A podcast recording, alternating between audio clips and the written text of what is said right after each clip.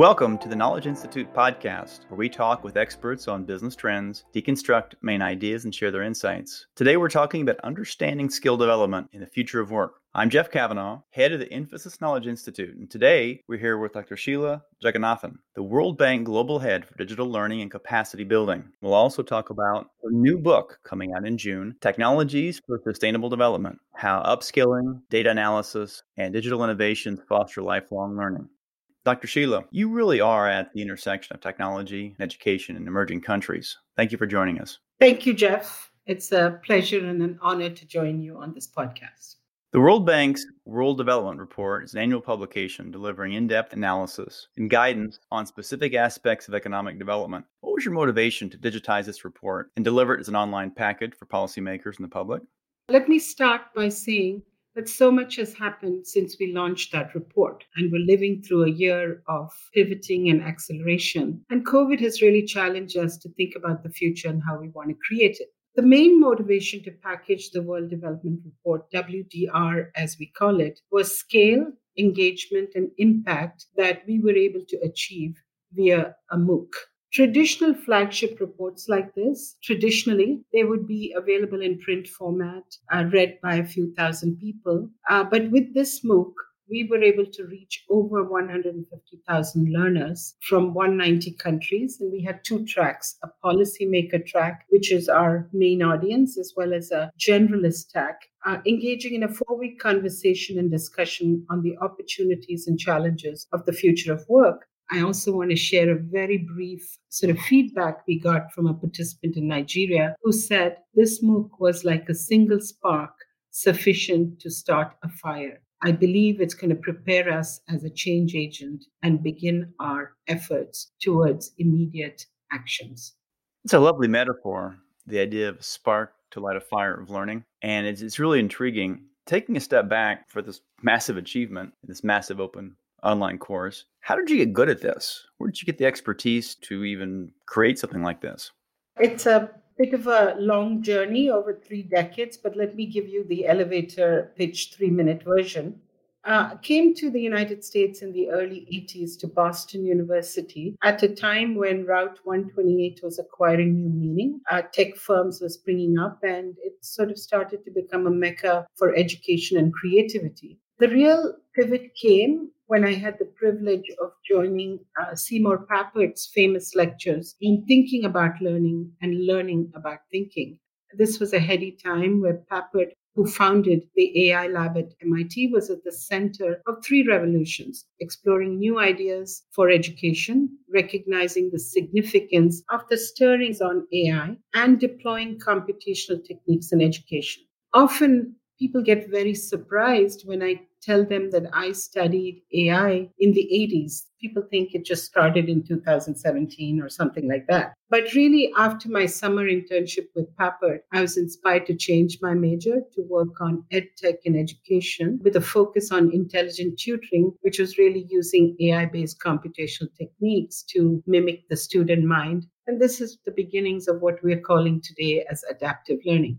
For me, these experiences, which started the journey, gave me a rich foundation and shaped my career of over 35 years, where I've been in private sector in DC, working through many uh, consulting firms, and then joined the World Bank about 20 years ago to bring in digital and blended learning. And so that has evolved. I would also say that I wrote The Evolution of Learning and Development, which has been blindingly fast going from computer based learning to e learning and then talent management, continuous learning, learning embedded in the flow of work, and now back to intelligent learning with AI. So, as each technology innovation unfurled itself, I was able to reinvent myself and continue on in this journey. I hope contributing to solving some of the global challenges through education and capacity building.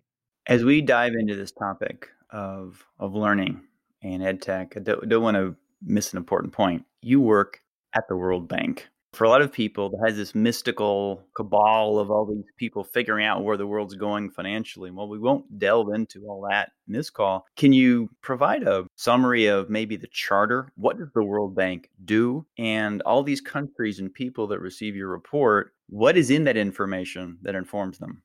Let me start with the mission of the World Bank. It has two twin goals one, eradicating poverty by 2030, and sharing prosperity with the bottom of the pyramid. So these are the rather lofty goals of the World Bank. And that's what all of our operational projects, as well as learning, try to contribute in some small way. What are the other emerging technologies that are being used for digital learning? I think development challenges are complex, and so you cannot do everything in an automated way. So there are experts behind the scenes, mentoring, coaching, and guiding. But if you're looking at a number of 30, 40,000 people around the globe interacting, then it's hard even with 10 experts. And so the tutor bot becomes the first line to field questions. And by the way, unlike real life tutors, these bots work 24 7 and don't get irritated if they're asked the same question again and again. But like Siri and Alexa, the tutor bots send out reminders, respond to questions, add encouragements, tips for assignments, and so on. The other area we've used um, AI is really the multilingual access. Uh, given World Bank's global footprint, we didn't want language to be the barrier. And so we're using AI for voice and text translation. So very quickly, information can be provided.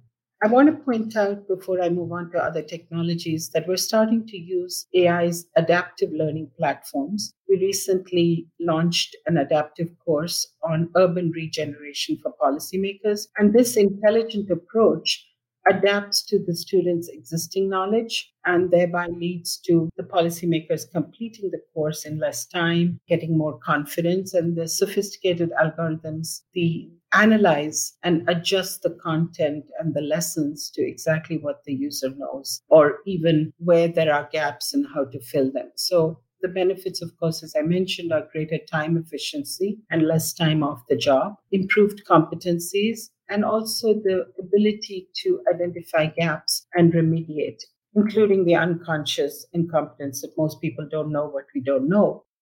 So 5G is going to be a watershed moment for education, and it changes everything, not just uh, faster connection, but it enhances the ability to do things such as immersive simulations, gaming, augmented reality without that latency anymore. So we're talking better quality, but it also brings the more human touch because when you do these things, it's going to remove that separation and bring us closer as if there is no distance. So we're certainly looking forward to that and also including those from bandwidth constrained environment like rural areas and fragile states, the advantage to use the internet and everything that it affords we're already seeing the move from learning management systems to more integrated platforms that have AI based discoverability and that kind of combine the different forms of learning, such as micro and on the job, and provide the more user friendly experiences so that people are able to focus on the learning and not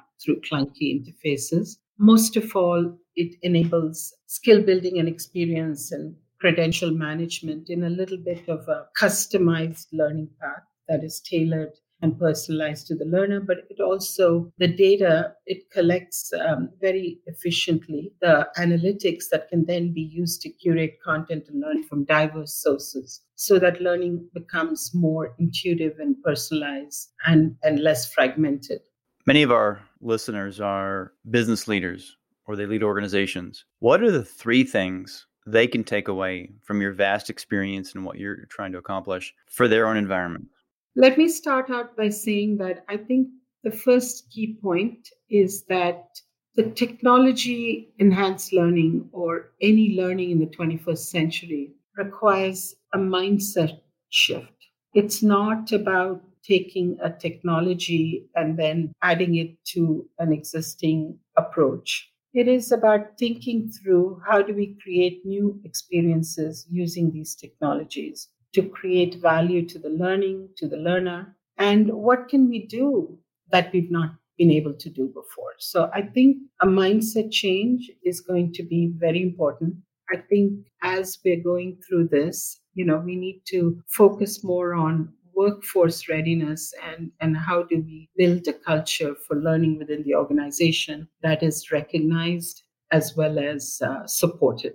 And I think in all of this, you know, let's not get complacent because I often find that an essential part of growth for the CLOs or leaders in this organization is, you know, today the skills that we're dealing with are not the skills we know. We already know that the shelf life of skills is going to be less than five years. So, an essential part of growth is to put ourselves into situations that involve uncertainty, knowing that it may not work. And if we fail, that's fine. It, we still learn something fast and move along.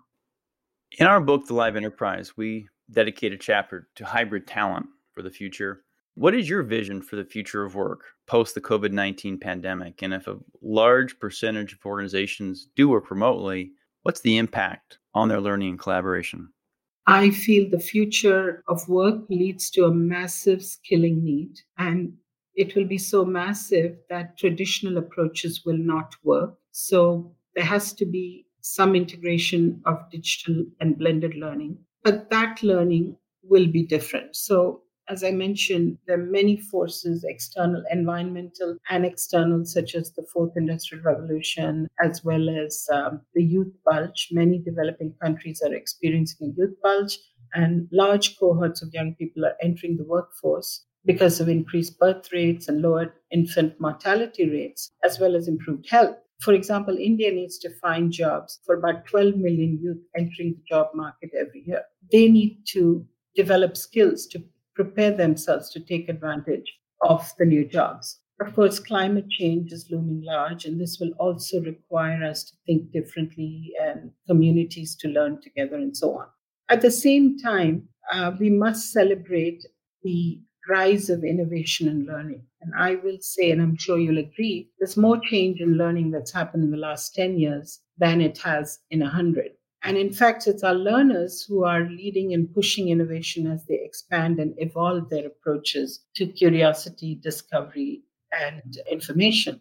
So the other big shifts uh, relate to how we teach, how we learn, how we credential and support. And so what I see is learning is no longer just formal classes, but needs to be more viewed holistically that encompass both classroom and digital, as well as informal, peer to peer, on the job, and so on. This leads to change roles for both the learner as well as the facilitator. The learner is really moving away from individualistic to team based, and they need to pull content related to their needs at different points in time. And the role of the expert, as we know, is becoming more of an enabler and a facilitator rather than the font of all knowledge. And so we need to grapple with that. Content as well, uh, at least in the World Bank and in the development world I live in, cross sectoral and hybrid skills where everything is linked to everything else. For example, an urban planner would need to be knowledgeable about climate models, energy efficiency, smart transportation options, while retaining deep technical expertise on urban and spatial planning. So persons who have the cross sectoral knowledge will be more competitive. And finally, the unpacking of education, you know, into more unbundling, if you will, into more simpler and modular approaches and will offer us the flexibility and achieve more sort of non-linear pathways, almost like Lego-like building blocks to achieve competency as well as provide flexibility. So I think many of the approaches that I've talked about around the change in the way we learn and teach and credentialize will enable the opportunity for continuous learning on what I call a life-led pathway. Life-led pathway, nicely put. Your book is titled Technologies for Sustainable Development How Upskilling, Data Analysis, and Digital Innovations Foster Lifelong Learning. It comes out in June of this year. Can you share a bit about the book's message on the importance of skilling? I start the book with a quote by Alvin Toffler The illiterate of the 21st century will not be the one who cannot read and write, but those who cannot learn, unlearn, and relearn. And so that's really the core theme of the book. These are targeted towards emerging countries, practitioners, stakeholders who support capacity building, knowledge learning, and skill development, and can include government officials and civil servants, national skills development councils, private sector and edtech startups, academia, and so on. And in my career at the bank, where I've had the privilege of heading the Open Learning Campus, I've frequently talked to many of these stakeholders and they've expressed time and time again that uh, how do we go from brick and mortar to this digital and blended? And how do we modernize learning by harnessing educational technology? So this book is really about how to get started how to get navigate the choppy waters of market driven digitization and how to incorporate unique community and local priorities to build quality learning institutions that incorporate education technology. And so I've got 27 chapters curated by some of the most influential thinkers and policymakers and practitioners, providing strategic direction and guidance on how to effectively harness the power of technology for learning to solve some of the complex development challenges and help achieve some of the goals for development that we talked about earlier. Last question How can people find you online? All the usual sources. I'm on uh, LinkedIn as well as Twitter. You can find me on the World Bank site.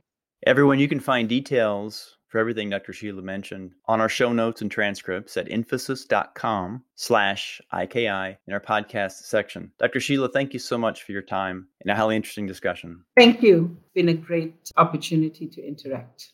Everyone, you've been listening to the Knowledge Institute, where we talk with experts on business trends, deconstruct main ideas, and share their insights. Thanks to our producer, Catherine Burdett, Ram Sundararajan, Christine Calhoun, the entire Knowledge Institute team. Until next time, keep learning and keep sharing.